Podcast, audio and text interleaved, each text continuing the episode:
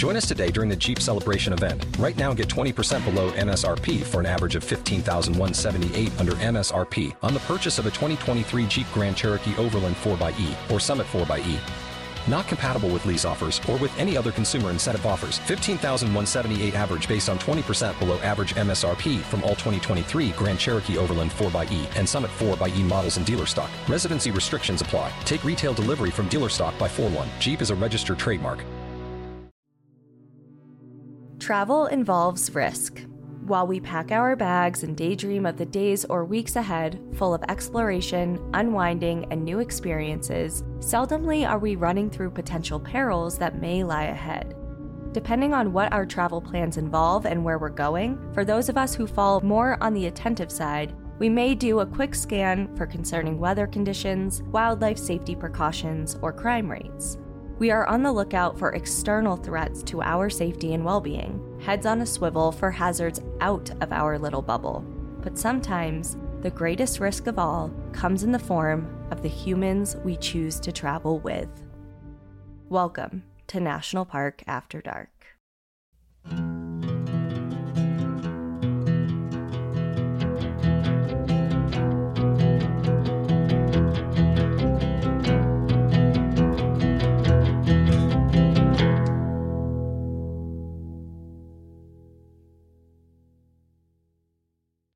Oh no, I'm feeling a true crime scary episode. It is a true crime story, for sure. And it's scary. I'm back at it again.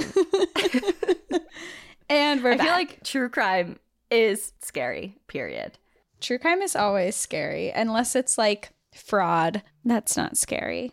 Physically scary. Yeah. Well, this one is physically scary and it's obviously very sad. So I guess you're here for that. You asked for it. So I'm delivering. I asked for it, like specifically. No, no. you, the I'm collective like, what you is this there. story? like, I don't remember Yeah. putting in any requests recently. Well, this story was not this specific story, but this area, this location has been really highly requested, and we've never covered it before. So it's going to be up in Michigan at Pictured Rocks National Lakeshore. Ooh, I love every time we talk about Michigan because so many people from Michigan always come forward and they're so stoked on their their area and I'm like, "Yes. Hello everyone." They're proud. yeah, like everyone in Michigan is always so proud of where they're from and it's just so fun to hear from everyone there and they're like, "Oh my god." And we always get so many emails and comments recommending places to go. So I always love when we head up to this area. Yeah. Well, I will say it's not Michigan, but I've never had, or we've never had, more people come through with fuller force than we when we talked about Duluth. Oh my Remember that? yes. Everyone was like, go to Duluth. Cause I think you said like what's in Duluth or what's even around there or something. And people rioted like a lot actually. no, like I was like, oh shit, I'm so sorry.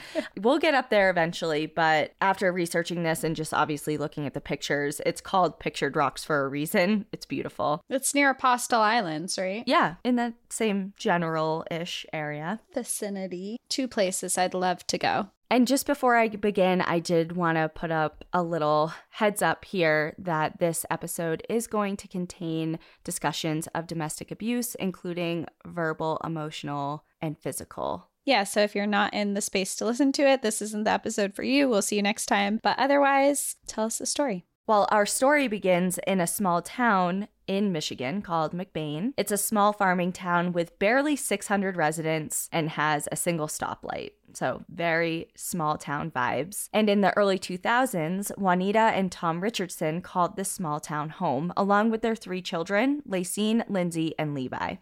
The three L's. I, I kind of love when people do that. I know, like, I feel like a lot of times nowadays, especially, it's tied with like either the Kardashians or the Duggars having like the same letter for all their kids. This might be a wild question, but who are the Duggars? Shut the- I don't know if I can continue this podcast with you, honestly. Uh, We just have too much different interests aside from being. I genuinely people. have no idea. Like I couldn't even guess. Yes, you do. I couldn't God. even guess. Okay, have you heard of 19 Kids and Counting? Heard of what? Oh my.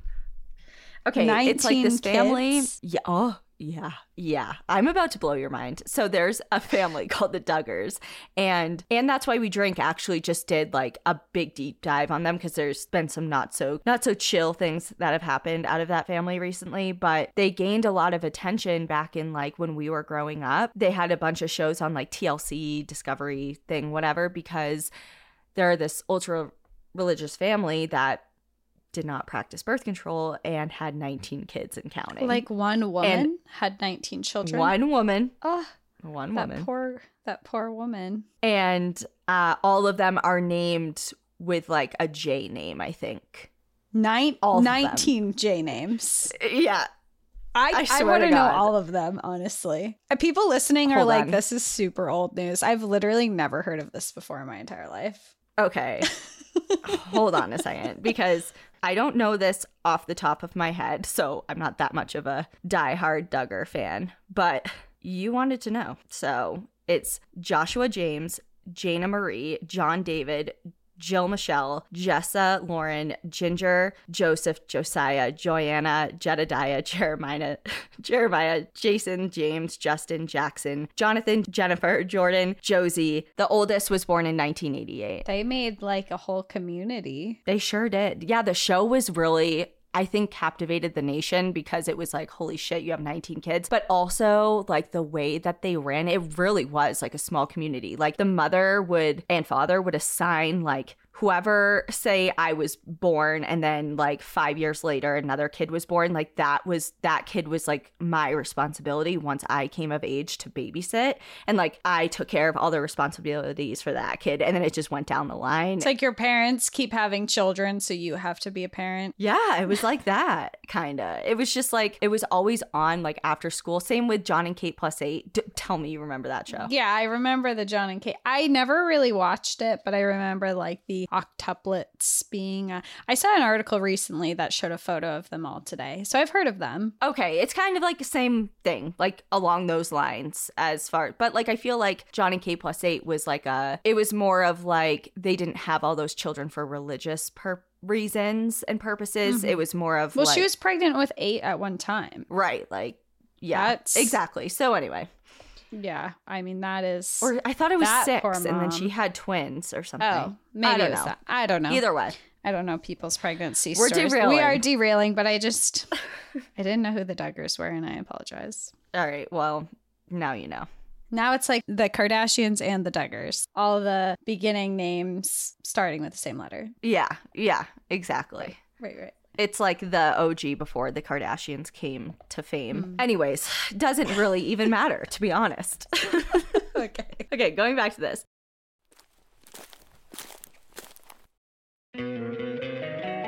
Don't you love an extra $100 in your pocket? Have a TurboTax expert file your taxes for you by March 31st to get $100 back instantly. Because no matter what moves you made last year, TurboTax makes them count. That means getting $100 back and 100% accurate taxes only from Intuit TurboTax. Must file by 331. Credit only applicable to federal filing fees with TurboTax full service. Offer can be modified or terminated at any time.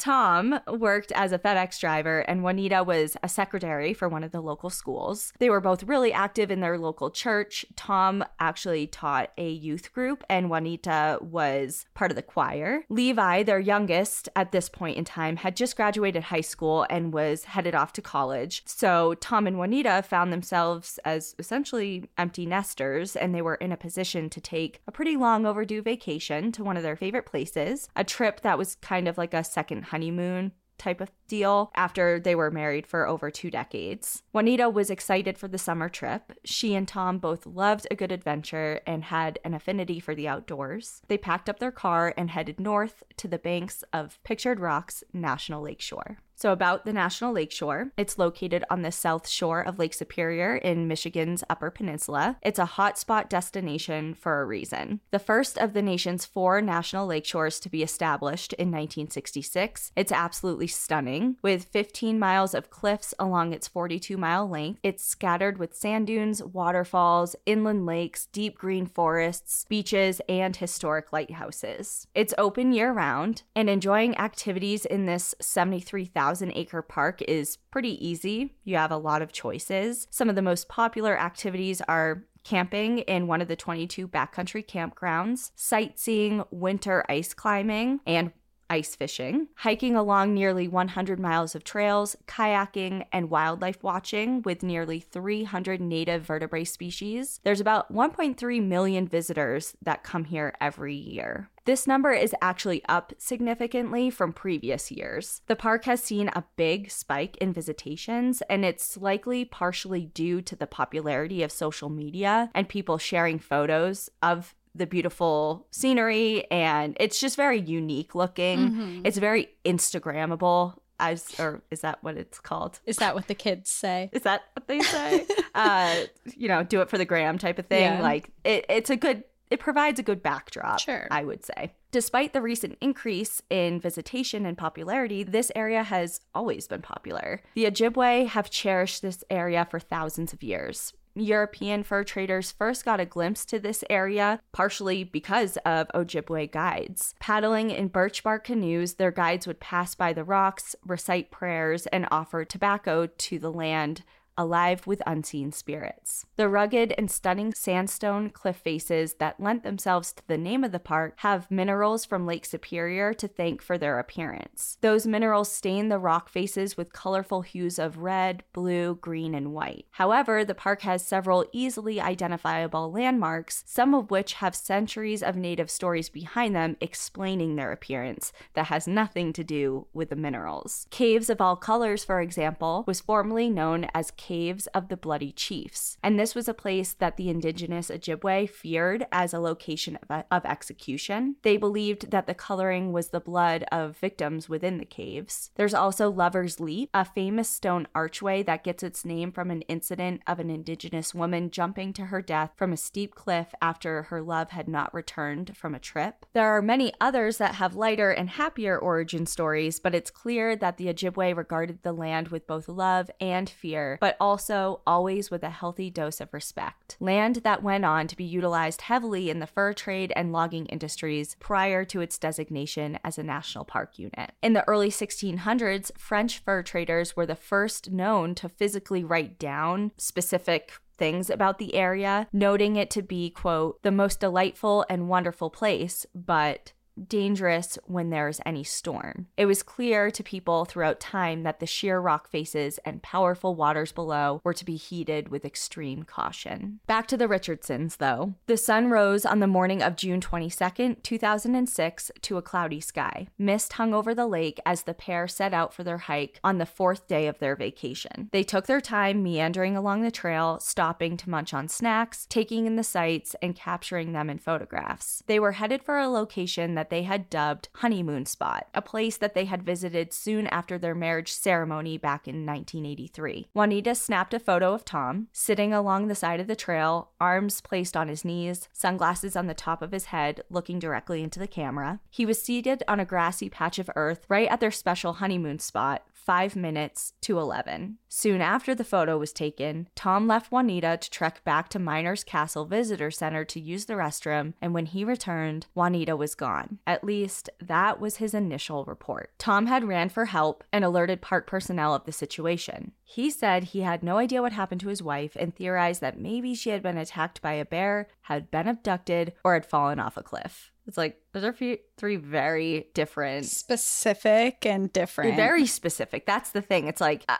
I don't know. Like if I simply couldn't find the person that I was with initially, I don't think I would have been like resorting to those three options. I would be like, maybe they went on a trail and got lost. yeah, like I need not- help locating them. Like yes, I need assistance, but I don't think that they were kidnapped or attacked by an animal. I, I don't know. or fell off a cliff. yeah, It's just like what what would make you went to so he went to the bathroom and his story is he went to the bathroom, came out and she was gone and he assumed she had died or was abducted. or she was like in some sort of significant peril. Yes. So yeah, seems a little bit dramatic, but okay. Like you never know. Like sure. Some people freak out Right. in scary situations. So Exactly. Sure. We'll take that for now. Jim Northrup, the superintendent of Pictured Rocks, organized a group and set off to her last known location. But within 45 minutes, the mystery of where Juanita was was soon discovered. She had fallen 140 feet, the equivalent of falling from a 14 story building at 45 miles an hour,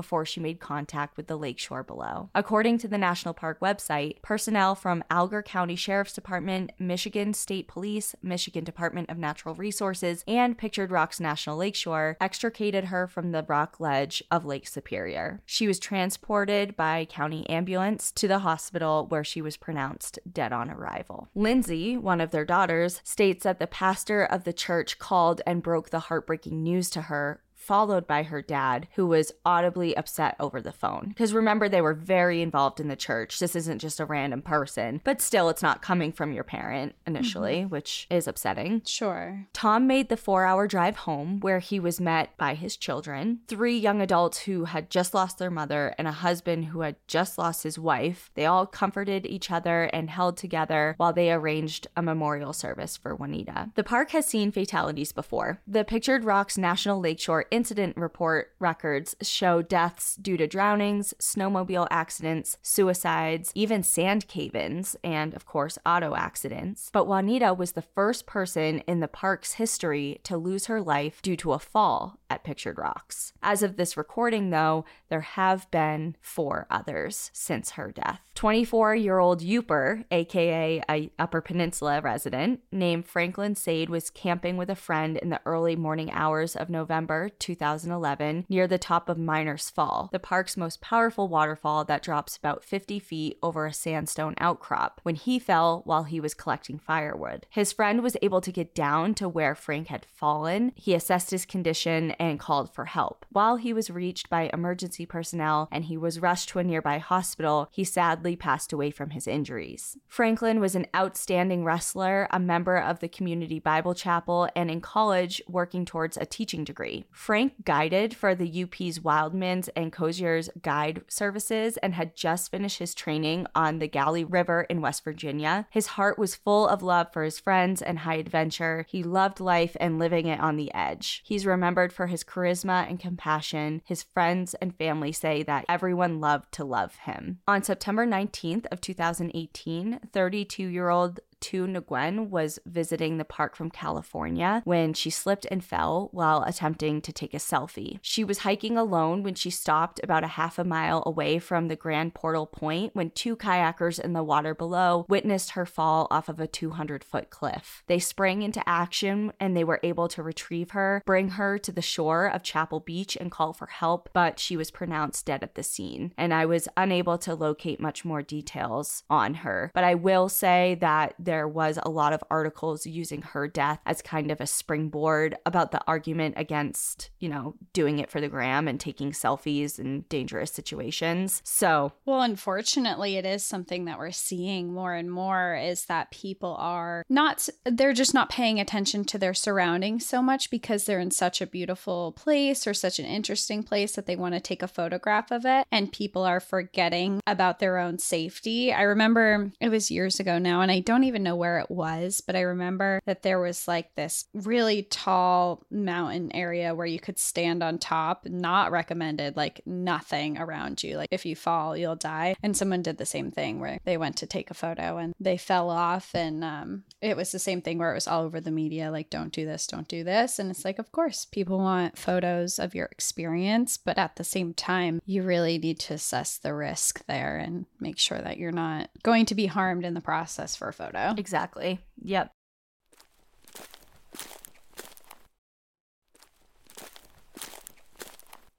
Dominic Rotondi lost his footing after climbing over a barrier at the top of Miners Castle, a famous landmark along the Pictured Rocks shoreline, the only cliff area in the park that's accessible by a vehicle, and fell 100 feet to his death into Lake Superior. He was sworn in and scheduled to leave for the Navy that November. His friends and family fondly remember him for his love of sports, his ability to put smiles on the faces of anyone in a room, and his lack of hesitation to help anyone in need, as well as his ability to eat eat three times his weight in food and not gain a pound.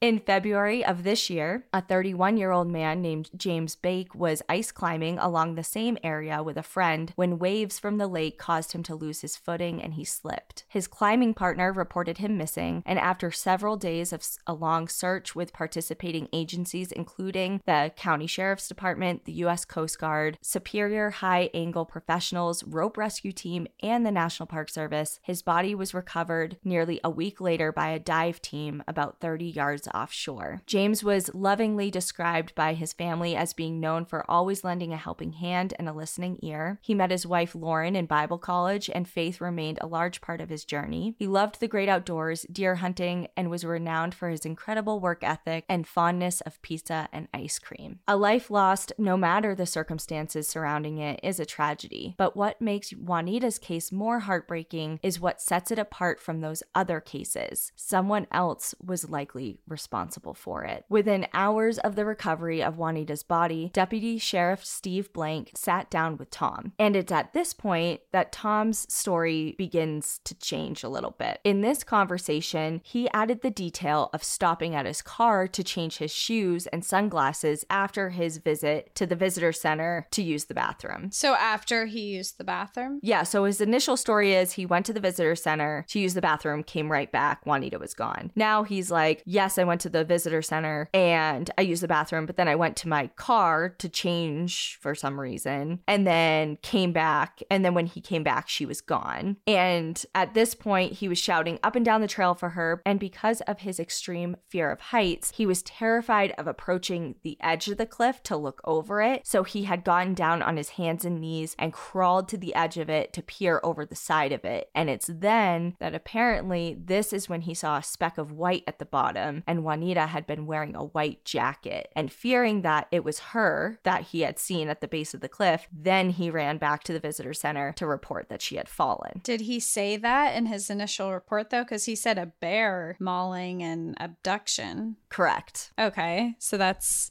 Different. yeah, different for sure. Aside from the change in his original story, Deputy Blank's suspicions were raised based on Tom's demeanor. According to him, Tom appeared to be extremely calm and would take long pauses between his statements when explaining the story. So, to B- Deputy Blank, if he didn't know that Tom had just lost his wife, he could have never guessed that anything that significant was wrong. Like, just the way that he was reciting what was happening seemed very odd given the circumstances. And to add to the mm-hmm. overall odd scene, Tom would intermittently place his head in his hands and make sobbing noises, but then he would bring his head back up out of his hands and his eyes would be dry. Like he wasn't actually crying. Interesting. So it felt like a like a show that he was putting on kind of thing. Yeah, to the deputy, that seemed to be performative. Okay. I always feel like I tread lightly on assumptions of how people are reacting because people's reactions to things are so wildly different than you might imagine that they would be. So, I don't know, like be acting weird and not acting in form of what you think. I mean, who really makes the rules of how you're supposed to act when you find out that your wife passed away? I don't know, but of course, like if you feel like someone's acting performative, that is weird. It's just, you know, it's just it's hard to tell solely based off of something like that. Well, of course. And that's their line of thinking as well. Like, yeah, it seems odd, it's noted, but it's not like this is, you're not supposed to be like this type of thing. There's other things. Their delay's starting to get a weird vibe. Right, exactly. But again, the story gets another change only a few hours later. This third version of events is even more unsettling. In this version, Tom states he returned from the visitor center to see his wife standing at the edge of the cliff. After making eye contact with her, she turned to face the water and jumped. When asked why Tom waited to share this information, he conveyed that he was trying to protect his wife's reputation because he didn't want people to think she was quote unquote crazy. So now he's saying that she she ended her life by suicide right in front of him. Okay, these are wildly different stories now. Like first she's abducted for a, a bear, and I can I can also like just playing devil's advocate because I think that we're all like,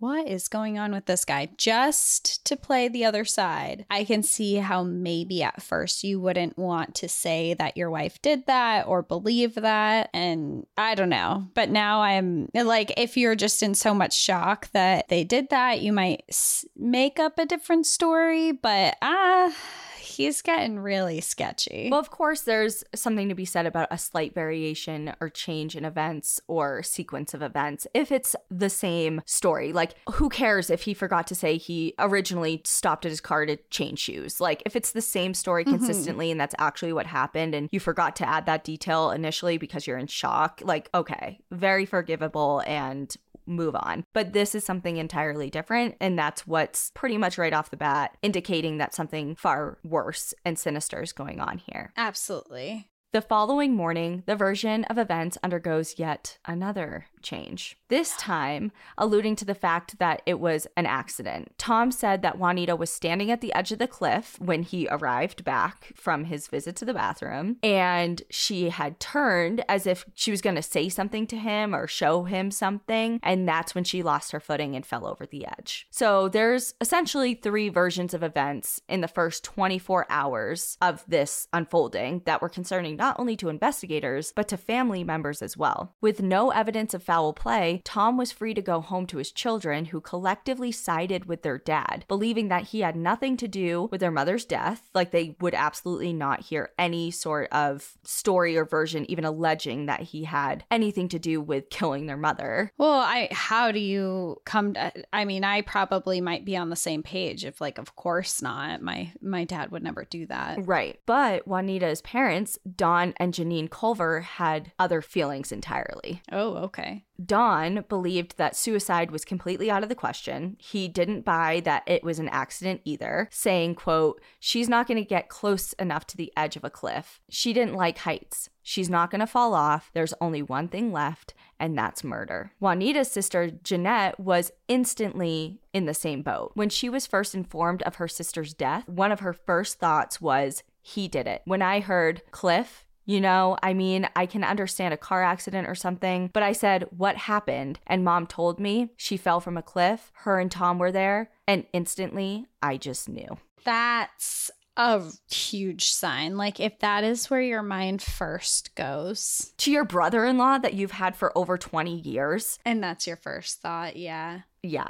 So Jeanette, Don, and Janine all openly admit that Tom was never their favorite person, but supported their sister and daughter's choice in a husband because they knew that she loved him and that was her chosen partner. Mm-hmm. They all remember him being emotionally and verbally abusive and recall bearing witness to it on multiple occasions. However, Juanita's children do not remember that at all. Lacine said that she and her siblings were around them the most, and although at times they had shared quote unquote playful talk, nothing harsh or demeaning was ever exchanged, overall painting their parents' marriage as normal and not stormy as the media was beginning to portray. So there's now this very clear division of sides within the mm-hmm. family. Michigan State Police Detective Jeff Herwire grew up in the same town as Juanita and went to the same high school. And now he, you know, all these years later, he's investigating her death. Word spread like wildfire because remember, this town is small and word travels fast. Yeah, 600 people, you said, right? Mhm. And this is the early 2000s. Like everyone knows everyone, and it's just very tight. And it's a murder or Mhm. potential murder. Like, of course, people are to, it's to catch their, their eye. hmm And as a result, everyone has an opinion, of course, on Of course. on what happened. Jeff was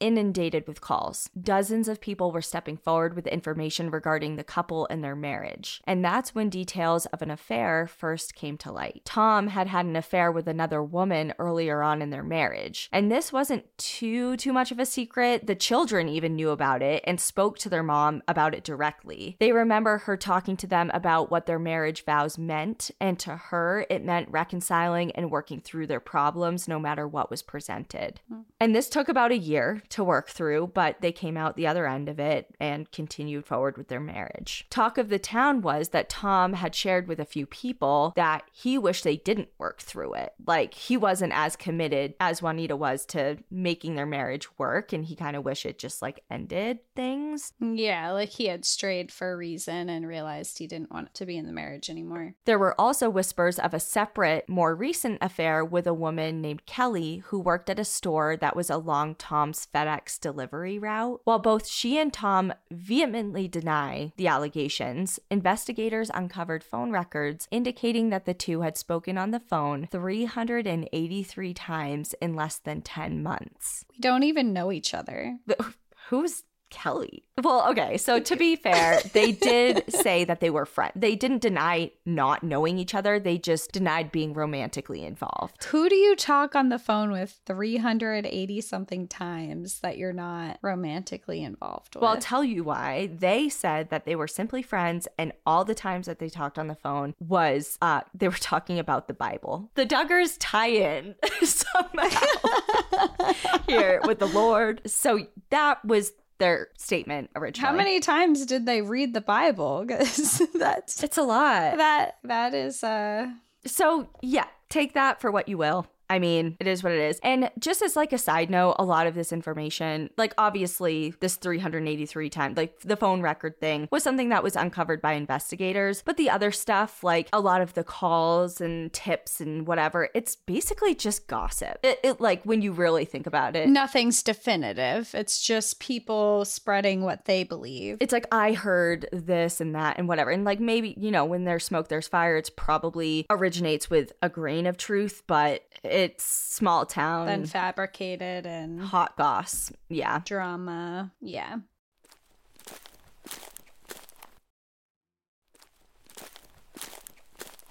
A confirmed affair and an alleged one didn't seem like a likely motive for murder, though. Like, to be honest, like, people have affairs and this and that and whatever and don't kill each other very often over it, overwhelmingly. But there's another motive for murder that we see a lot, and that's money. Hmm.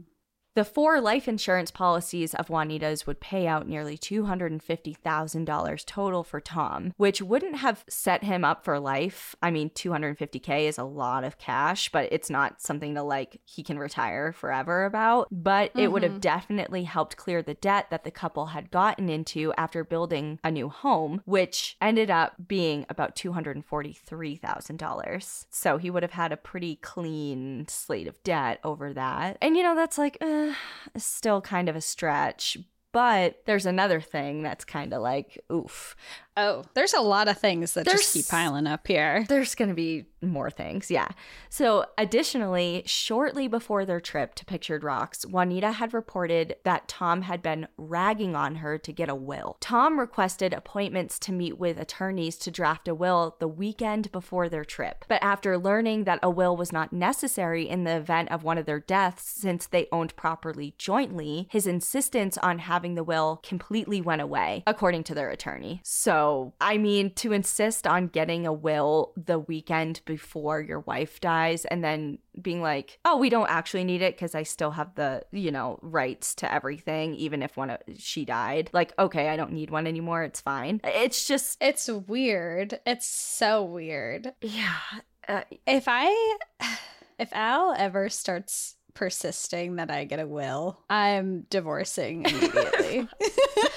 I'm actually going to go and immediately write that he's not in the will. Okay, I'm just gonna say to play devil's advocate for that. Like, I have been such like a proponent now and like advocate for having some sort of like your affairs in order in some way, even if you don't have anything to really like. Like, if you don't own property yet or own anything significant, you don't have a giant estate. Like, just having some sort of you know your wishes written down for people, it's very helpful. Like to have some sort of living will or something like that, just in case something happens. I mean, like, thankfully, in my case with Ian, like, I knew we had talked about things like our final wishes, like, if something were to happen, where would we want our remains, like, to be done, and this and that, and whatever. But, like, to have it insistent, a will has to be done before the specific vacation where you happen to die, it's just not, Uh, Something's not adding up here. yeah. Yeah. So talking about the Bible so much, I guess, with this woman is like fine, maybe, but what's not fine is what Kelly began to reveal as conversations with investigators got deeper. She revealed that Tom had given her an early Christmas present, a pair of earrings. As just friends, I got a pair of lovely diamond earrings. Also, and this is, it's just so bad. Okay. Also, he told Kelly that Juanita had breast cancer and that she would be dead before Christmas. And she didn't, I'm assuming. She did not. So what happened? It stemmed from she had felt like a lump on one of her breasts, and she got it checked out, and it was clear she did not have cancer. She did not have breast cancer, but he it was just a lump. he used that as like she has breast cancer. She's not going to live past Christmas. So she did not have cancer, and she was gone by Christmas because this incident happened in the summer. All right. Everything I said about playing devil's devil's advocate before this, I immediately take back. Okay. Well, it gets worse. Okay, perfect. At some point, Kelly had confided in Tom that she wanted a partner who had a relationship with God, who didn't smoke or drink, and did not have a living ex spouse. And in response, Tom said, Juanita's sick, and when she dies, will you wait for me? To which she responded, yes, that she wasn't going anywhere because, quote, that's what a friend would do. A friend would stand by him no matter what. Ew. Okay, first off, like it's disgusting that he was like into that and like made that rule, but who has who I requires that the person that they are dating has no living exes. I would have to have many people pass away for me to have no living exes. I mean, it says Ever. a living ex spouse. So, like, if you were married or if you were in a, so married. either married or, Okay. or long term partner or something, like that person is just physically no, like, basically, she wants to date a, a widow or a widower. Or someone who's never had a relationship. Right. And also doesn't smoke or drink and loves God. It's a tall order, is what I'm saying. I thought I had expectations, but this is unreasonable. Kelly knows what she wants. yes. Yeah, and it's fucked up, Kelly. I know.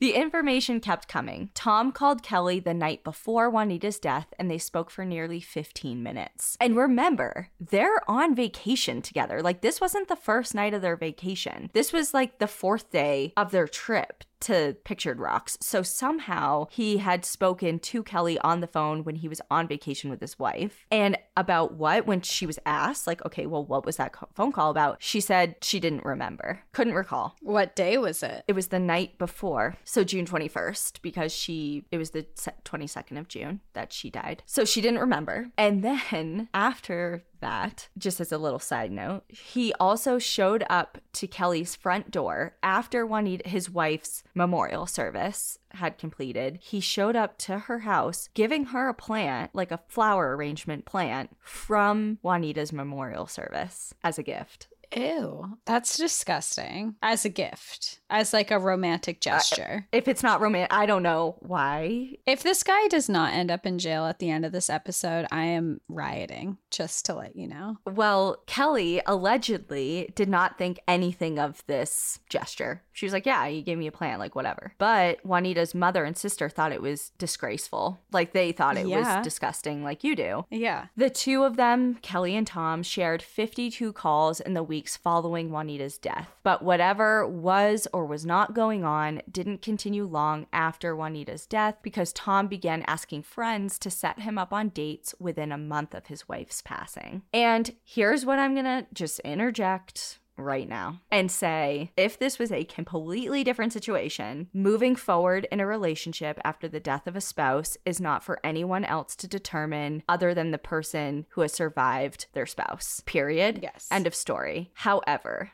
However, this is not that situation.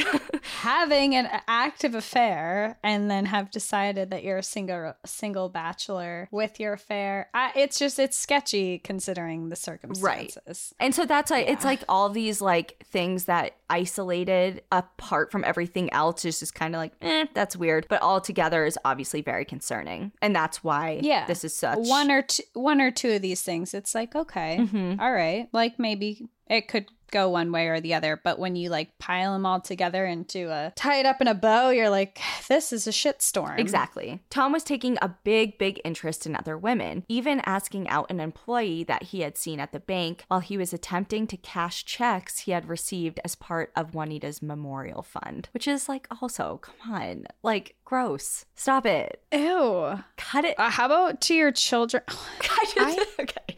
this is why I don't do true crime because I just cannot with people. I'm actively throwing up in my mouth right now. Okay. so the investigator, Jeff Herwire, had an idea to work all of this to his advantage, hit Tom's interest in other women and all that. Tom would be set up all right with a woman that just so happened to be a Michigan State trooper undercover. Finally. Jeff's idea worked like a charm, and he commented on how Tom was pretty much their best witness throughout this entire investigation because he just wouldn't shut up. He confided in his new love interest, this undercover state trooper, almost immediately about his late wife's accident, saying how as she turned and fell, he watched her fall all the way down, screaming as she went. So he's like giving all of these graphic details to someone he just met about his wife's death. And it's just like he was just, he could not help but keep talking to everyone about it. The undercover trooper obtained video footage of conversations with Tom. The three variations of his stories, his murky relationship with Kelly, and the life insurance were enough for police to feel like they had enough for a case against him. And he was arrested in February of 2007, which is nearly two years after her fatal fall. And he was charged with first degree murder and manslaughter. The trial began and the line in the sand was drawn. The family was divided. Tom and his children on one side, still, his children are like steadfast. Are still behind him on this. hmm And then on the other Okay. side is Juanita's parents and her sister. It was going to be a tough trial. There was no eyewitnesses outside of Tom, and circumstantial evidence was pretty much all that they had. The prosecution had their work cut out for them. Once again, Tom couldn't keep his mouth shut. After being charged, Tom was housed in a cell with two other men, both of whom testified later in the trial that he said of the prosecution's attorney, her name was Karen, that she would be, quote, the next bitch to go off a cliff. Okay, that is pretty damning. It's like, I cannot. Poor choice of words. That's right. God, I hate this guy. The prosecution's theory was that Tom was a womanizer who treated his wife poorly, was emotionally and physically abusive, manipulative, and insulting, and who was actively pursuing other women at the time of his wife's death. The first claim was supported by three separate witnesses locals to McBain who had heard him call Juanita, quote, horrible names and always acting like he despised her. And one woman even claimed to have seen her buying gas in town with a black eye. That's awful. I know. An additional witness to the prosecution testified that Juanita had been planning a divorce, yet Tom had opposed divorce for religious reasons. Another woman came forward stating that she and Tom had become involved months after Juanita's death. The alleged honeymoon spot came into a question as well. Juanita's father testified he never once heard of this special spot and believes that Tom made it up after the fact to justify why they had gone to that specific area. God, this makes me so upset for like I think what's awful about Juanita's story is all of the other women who have maybe not in this particular circumstance, but you see an abusive relationship that escalates and goes to this. And when you hear like it didn't end, he didn't want it to end because of religious reasons, but at the same time he was verbally and um, physically abusive and he was committing adultery and all these other things that are also things that you are not supposed to do in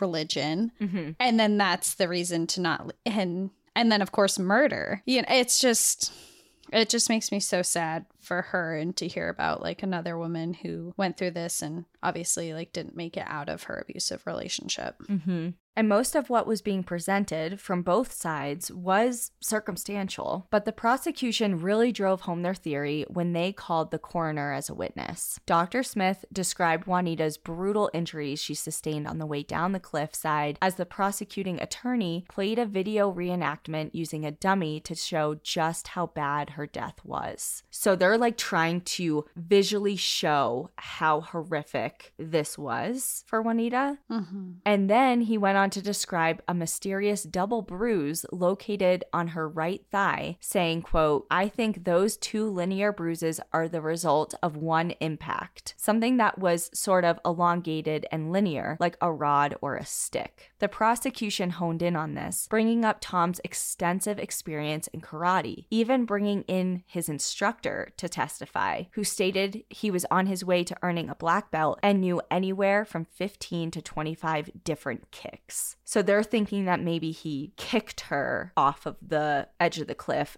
and that left that weird elongated bruise on her thigh. What in the world?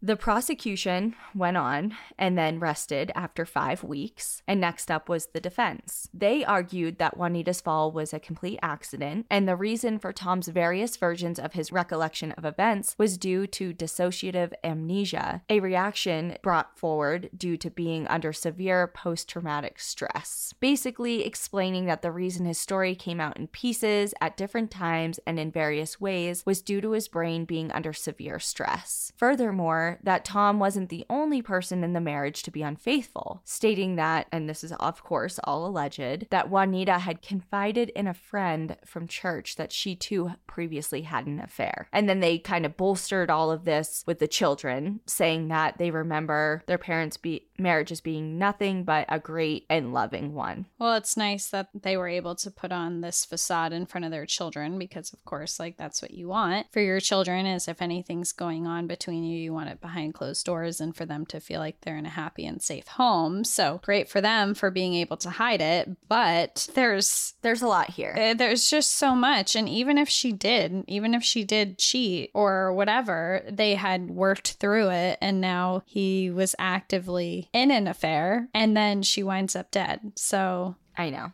I know. And I do understand like their their reasoning with the dissociative amnesia and PTSD and like yes, those things do happen and they have yeah. you know but i don't think it happened to tom. It's just what yeah those things happen but i would assume that his actions after she died would reflect more of someone who was experiencing stress than what he has mm-hmm. how he has been acting. Yep. And then regarding the will and the life insurance the defense was eager to point out that juanita made the appointment herself and tom had opted for a smaller payout amount saying that there was an option for a larger payout payout, but he he settled on the the smaller one. And it's like how gracious. yeah, how gracious first of all, and second of all, Juanita did a lot of things for them. Like just because you physic like you are the one to actually make the phone call and set the appointment doesn't mean that she wasn't urged and pressured by Tom to do so. Yeah. Like uh, uh, whatever. The bruise on her leg was explained that she had sustained it during the actual fall versus before it, and under cross examination, the coroner did say that would have been a potential possibility. Like he didn't rule that out. He just said it was sure. there, it's odd, this is what my findings are. Mm-hmm. The defense also brought up Tom's three children to testify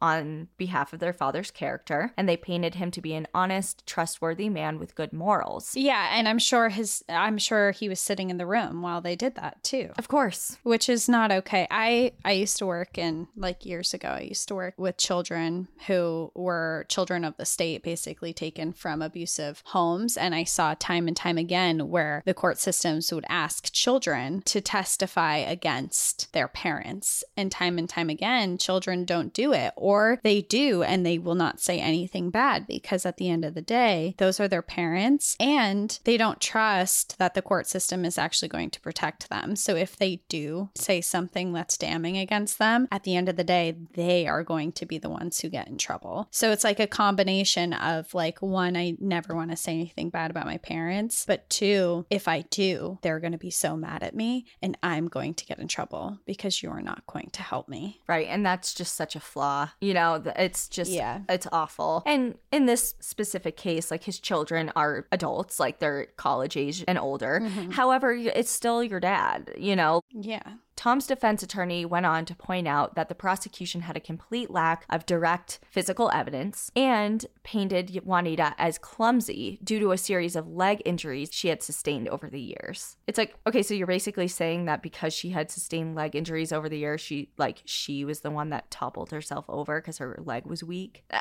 Whatever. Talk about blaming the victim. Okay. Closing arguments were made by both sides and the jury was dismissed to deliberate. On their first vote, they were divided. Seven jurors thought that Tom was guilty, and five weren't so convinced of that. Juanita's autopsy photo was scrutinized over and over again, and debate ensued about what could have caused a bruise like that. Like they, the the jurors were really focused on this bruise and kind of putting the pieces together of what it could be. And then two jurors stood up and did something that turned the tides. Juror Dave Brem stood up, and juror Paul Scott came up behind him, placed his foot on the approximate location of where the bruise was on Juanita's thigh, and he pushed. It wasn't a kick, just merely a firm push. And just like that, Dave fell forward because it buckled his leg. It was at that point that the jury was on the same page. 11 hours later, they reached their verdict. Tom was found guilty of first degree murder and sentenced to life in prison without the possibility of parole. When the verdict Good. was read, the courtroom seemed to let out this collective exhale. There was weeping and crying, and someone shouted, Thank God. The decision divided the family even further. Jeanette, Juanita's mom, spoke at his sentencing hearing, saying in part, quote, Two years ago, you chose to take her from us. Not only did you take our daughter, our sister, and our aunt, but you also took the mother from your very own children. Despite this, Tom remains adamant that he has been painted as a villain and says it's insulting to hear people say that he killed his wife. Well, I think you killed your wife, so insulted again. And so does a lot of other people. Yeah, I mean, there's so much. While he never personally testified in court, he did give an pretty extensive NBC interview from jail, saying in part, quote, I was not planning on killing my wife. My wife and I were getting along as good as we had ever gotten along, and there was no plan. They've tried to paint that into this plan that I had, you know? He planned on killing his wife, he planned on having a relationship with Kelly, blah, blah, blah. None of that is true. They put me in a wheelchair and they wheeled me right up to her face. They hadn't cleaned the blood off or anything. Her face was she was covered in sheets, and they had her face exposed but wrapped around with white linen. And they wheeled me up to her. And when I saw her broken, broken, battered face, and she was gone. I was with Juanita since 1981. And when you lose someone like that, it's like you have this big hole inside you, and nothing will ever replace that. He went on in this interview to recount the incident in detail, explaining that he was in shock, was being brainwashed into various versions of the story, and despite his version of events, for Juanita's mother, father, and sister, it was case closed way in the beginning. Tom refused to let it rest and contested the verdict for various reasons, including claims that he had ineffective and prejudiced counsel and that various pieces of evidence were obtained without warrants. It's also important to note that inflammatory comments were made by the prosecutor, including calling one of the witnesses a whore and another a bottom feeder. The prosecution said that? Yeah. Wow. Mm-hmm. So this is part of, I mean, I read all the reports. They're very lengthy and involved, but that is one of the reasons that he pointed to his trial was not conducted Anyway. What year was this again? 2006 or 2007 is when it actually went to trial. Okay. So it's relatively, I mean, less than 20 years ago. Yeah. I say relatively. Yep.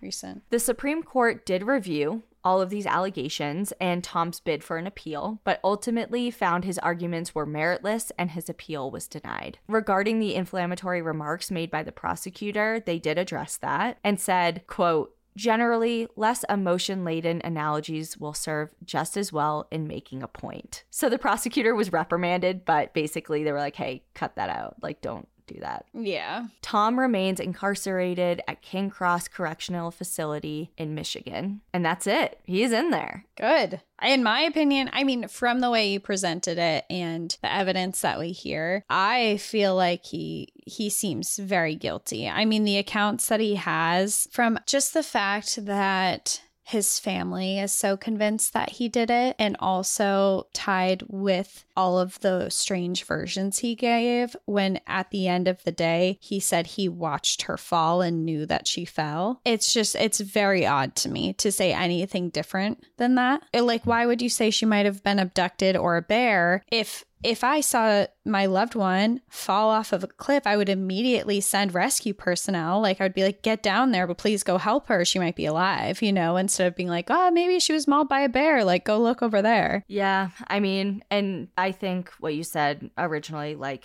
it's, it's just very telling when the people closest to a victim have very strong opinions right off the bat. And it's opinion that mm-hmm. like is very you don't want to be like her husband, the person she loved the most, killed her. You know what I mean? I don't know. Mm-hmm. It's just it's hard. It is hard. And from everything that you've told us, it sounds like she was in an abusive relationship. And it just, it makes me very sad that she wasn't able to escape that and that she had to endure that and that that happened to her you know i know we've had a lot of messages from people who are listening who have escaped abusive relationships or are currently in abusive relationships and to hear these stories where something like that happens it's just it's so sad and um i, I just hate it i hate it and So you're saying i'm saying glad he's in jail you hated my episode. yes Okay. but thank you for telling us All right. Well, I will end this on the note that I feel like we say this every time we do a true crime episode, based episode, that we know that it's something that there's a big interest in, but we usually kind of like don't do very frequently. But we shy have away from we have a really special guest coming on this week on Thursday that does do a lot of true crime. So if you want your dose of true crime in the outdoors, you should stick around for Thursday. Yeah, stick around Thursday. We'll see you then. In the meantime, enjoy the view. But watch your back.